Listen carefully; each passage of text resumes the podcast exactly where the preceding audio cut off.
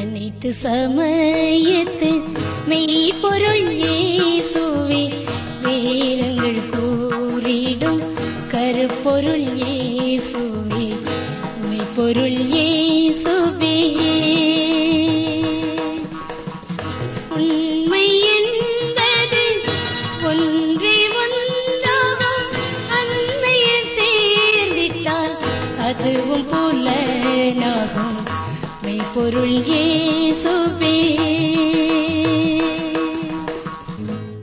வேத ஆராய்ச்சி அன்பர்களை வாழ்த்தி வரவேற்கிறோம்.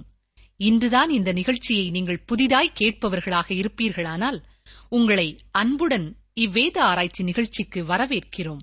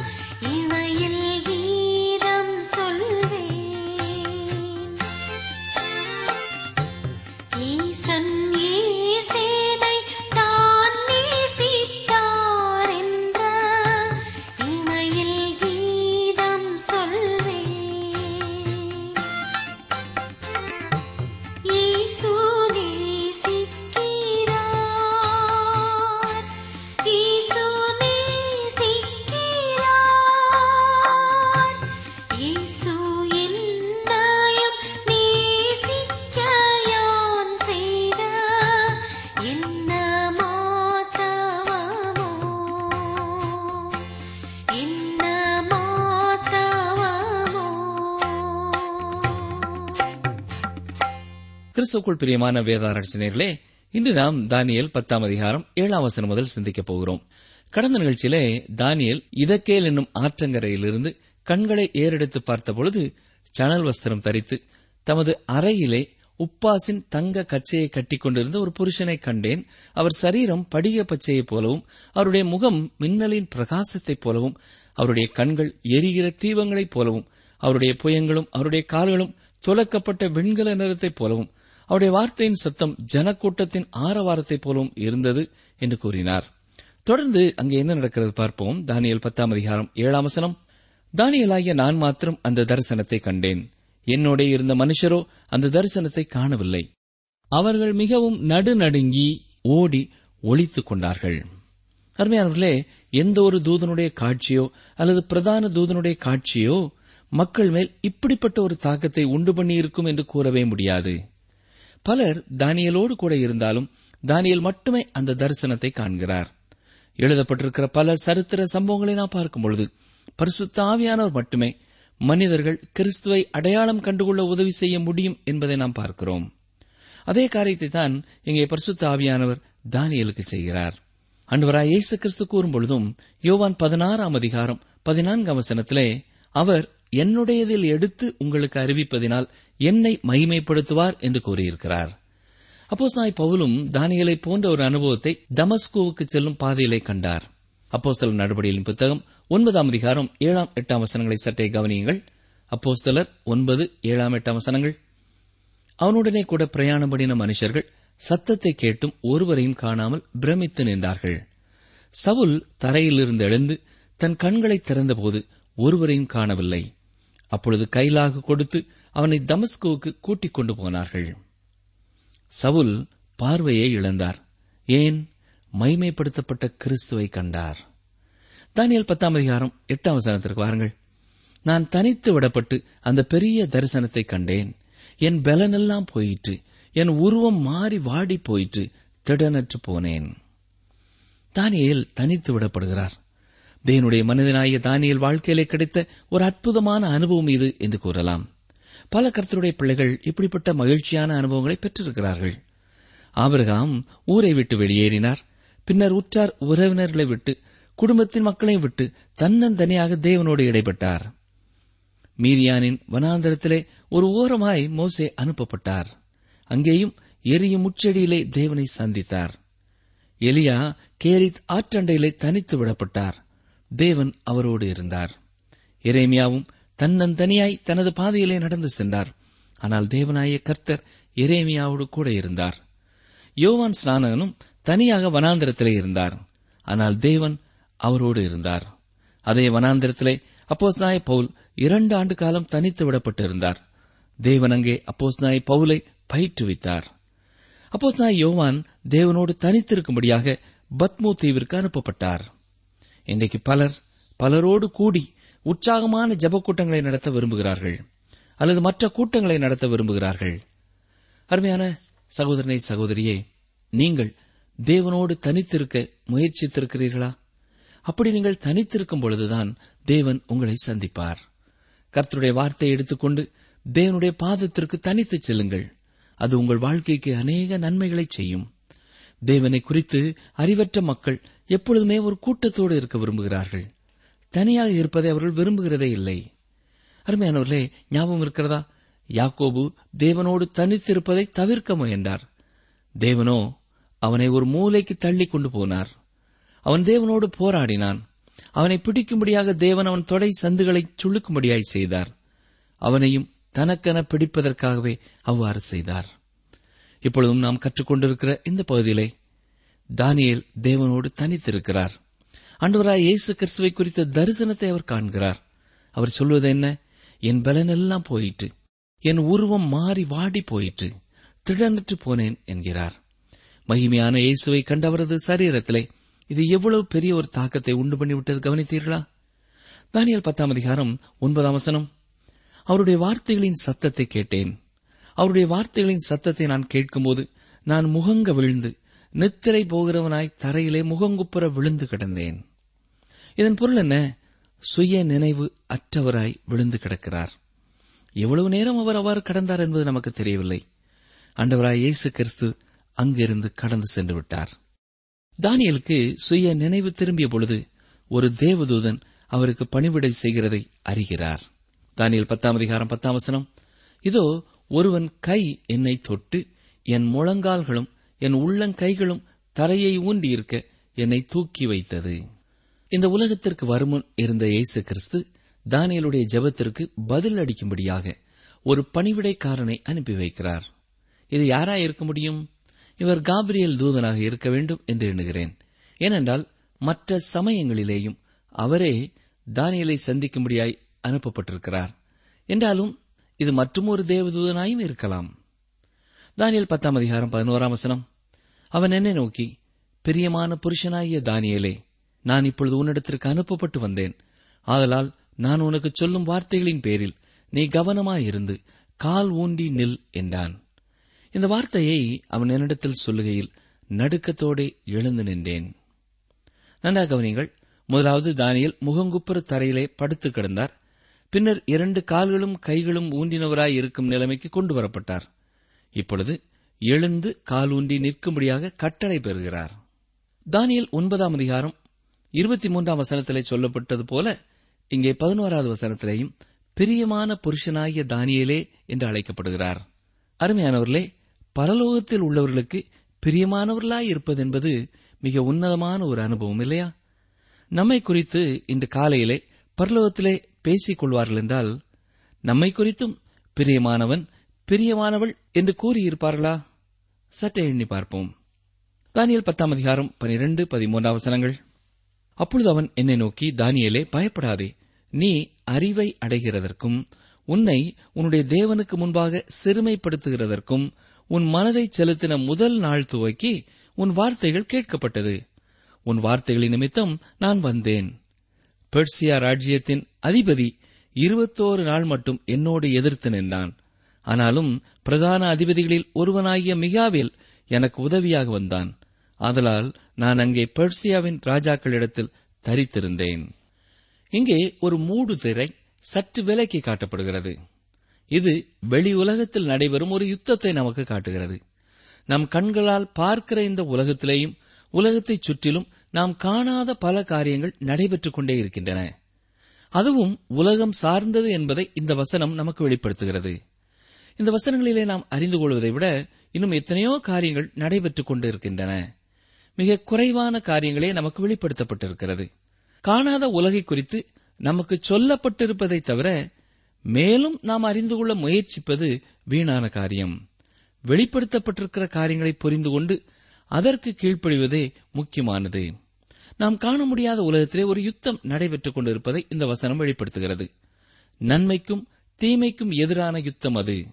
வெளிச்சத்திற்கும் இருளுக்கும் இடையிலான யுத்தம் அது. தேவனுக்கும் சாத்தானுக்கும் இடையிலே நடைபெறும் யுத்தம் அது.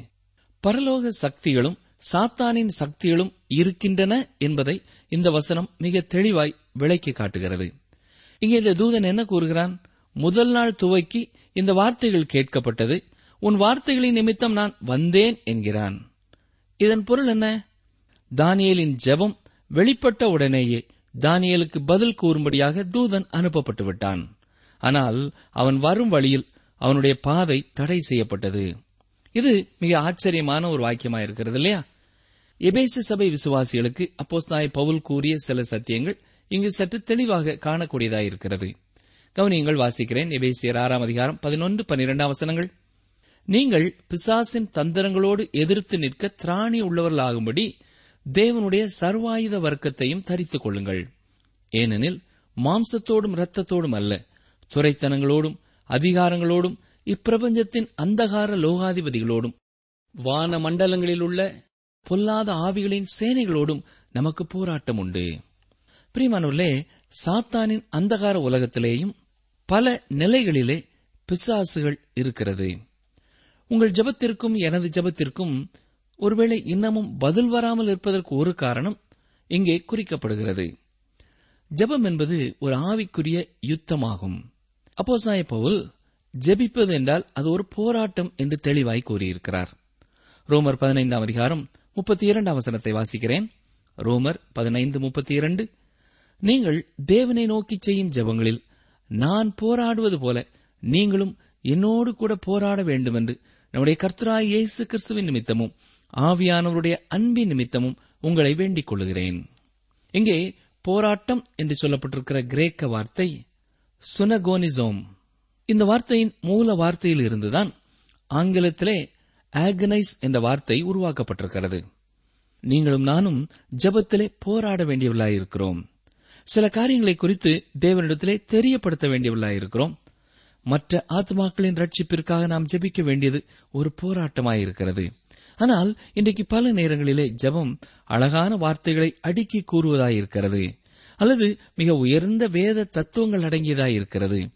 இவை இரண்டுமே இல்லாமல் நாம் ஜெபிக்க முடியும். உண்மையான ஜெபம் ஒரு போராட்டமாகும். ஆவிக்குரிய வல்லமையை விளங்கு செய்யும்படியாக தடைகளின் ஊடாக ஜெபித்து கடந்து செல்ல வேண்டியவர்களாயிருக்கிறோம். தேவனை பிரியப்படுத்த வேண்டும் என்பதற்காக மிக அழகான வார்த்தைகளை பயன்படுத்த வேண்டும் என்பதல்ல. நம்முடைய ஜெபத்தை கேட்கும் மற்றவர்கள் மிக அழகாக ஜெபித்தார்கள் என்று நம்மை புகழ வேண்டும் என்பதற்காக அல்ல. பிரியமானூர்லே நாம் ஆவிக்குரிய யுத்தத்திலே ஈடுபடுகிறோம் என்பதை உணர்ந்து ஜெபிக்க வேண்டும். மேலும் அங்கே தூதன் என்ன கூறுகிறான்? நீ ஜெபிக்க துவங்கும் பொழுதே உன் ஜெபத்திற்கான பதிலை கொடுக்கும்படியாக தேவன் என அனுப்பினார். ஆனால் வழியிலே பெர்சியா ராஜ்யத்தின் அதிபதி இருபத்தி ஓர் நாள் மட்டும் என்னோடு எதிர்த்து நின்றான். எனவே என்னால் உடனடியாக வந்து சேர முடியவில்லை என்று கூறுகிறான். இந்த தூதன் சொல்லுகிற பெர்சிய ராஜ்யத்தின் அதிபதி யார்? இது உலக பிரகாரமான அதிபதியோ அரசனோ இல்லை. இது சாத்தானுடைய தூதர் கூட்டத்தில் இருந்த ஒரு பிசாசானவன்.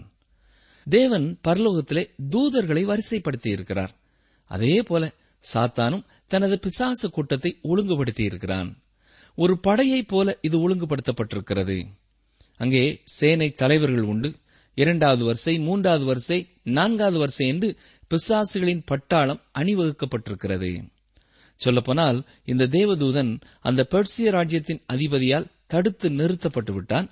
எனவே அந்த தடையை தாண்டி வருவதற்காக மேலும் அவனுக்கு உதவிக்கரங்கள் தேவைப்பட்டது. உண்மையை பார்த்தால் பிரதான தூதனாகிய மிகாவேல் வந்து இந்த தூதனுக்கு உதவி செய்ய வேண்டியதாயிருந்திருக்கிறது. தானியலுக்கு கொண்டு வரப்பட்ட பதில் ஏன் தடுத்து நிறுத்தப்பட்டது? ஏனென்றால் பெர்சிய ராஜ்யத்தை குறித்தும் தொடர்ந்து வரப்போகிற கிரேக்க ராஜ்யத்தை குறித்தும் தானியலுக்கு வெளிப்படுத்தப்பட போகிறது.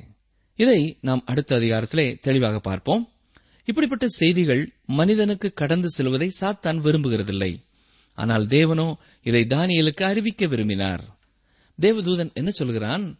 ஆனாலும் பிரதான அதிபதிகளில் ஒருவனாகிய மிகாவேல் எனக்கு உதவியாக வந்தான். ஆதலால் நான் அங்கே பெர்சியாவின் ராஜாக்களிடத்தில் தரித்திருந்தேன் என்கிறான்.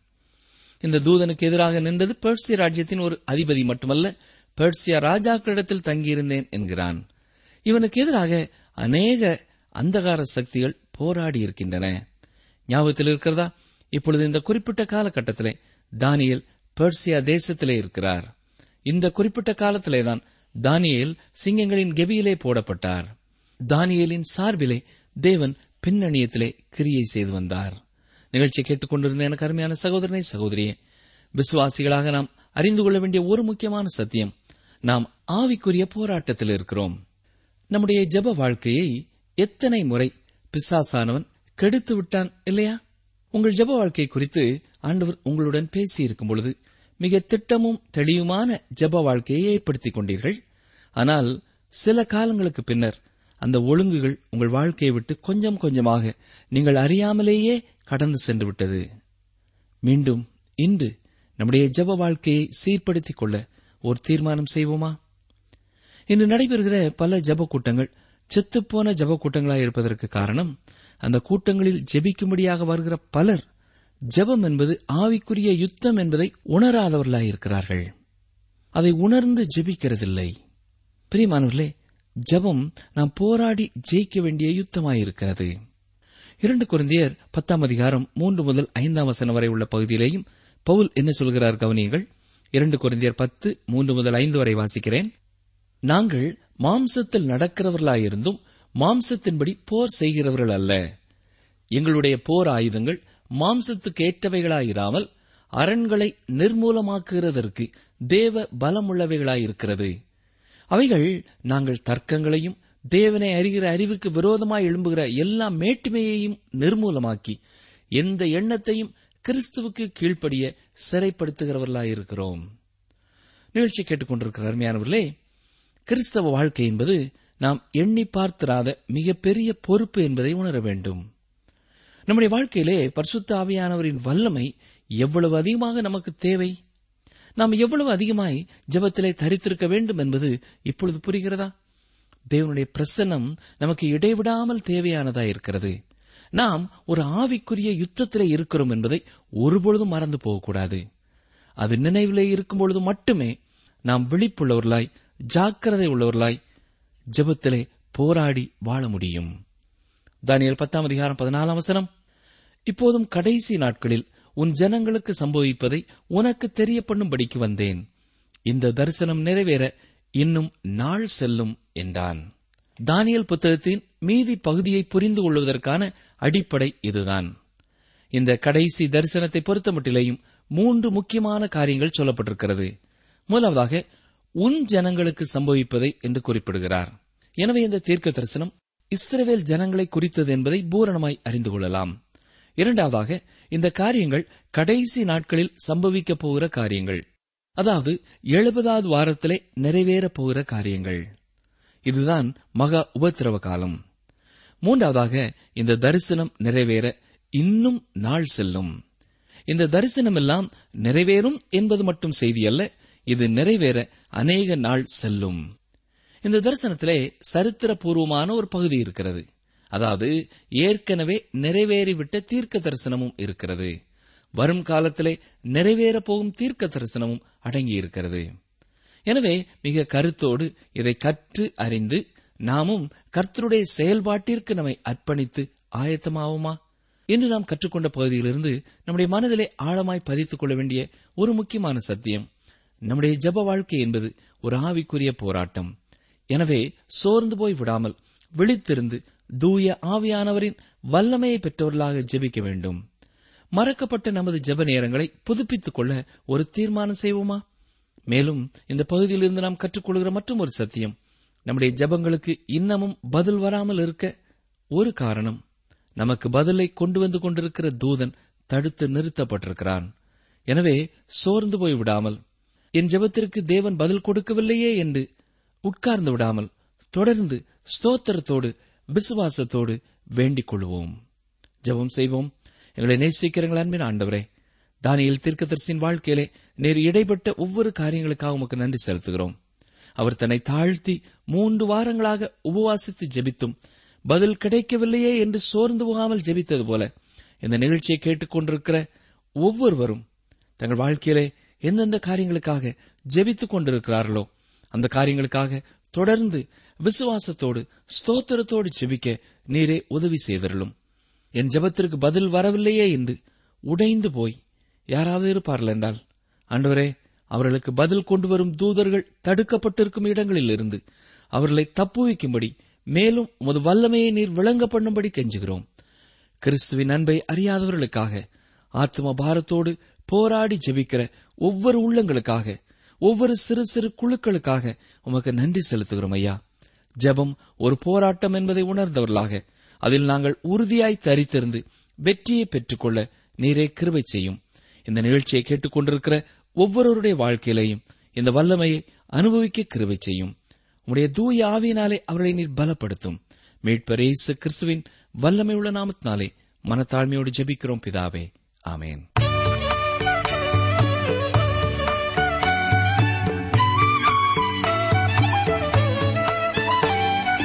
நீங்கள் தொடர்பு கொள்ள வேண்டிய எமது முகவரி வேத ஆராய்ச்சி டி ஆர் தபால் பெட்டி எண் நூற்று முப்பத்தி நான்கு திருநெல்வேலி இரண்டு தமிழ்நாடு.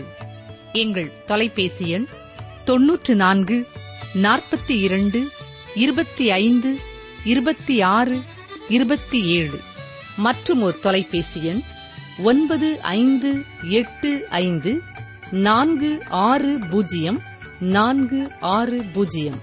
எங்கள் இமெயில் முகவரி Tamil DTP at radio eight eight two dot com ஆராய்ந்து முடியாத பெரிய காரியங்களையும் எண்ணி முடியாத அதிசயங்களையும் கர்த்தர் செய்கிறார். யோபு ஐந்து ஒன்பது. ஆராய்ந்து முடியாத பெரிய காரியங்களையும் எண்ணி முடியாத அதிசயங்களையும் கர்த்தர் செய்கிறார். யோபு ஐந்து ஒன்பது.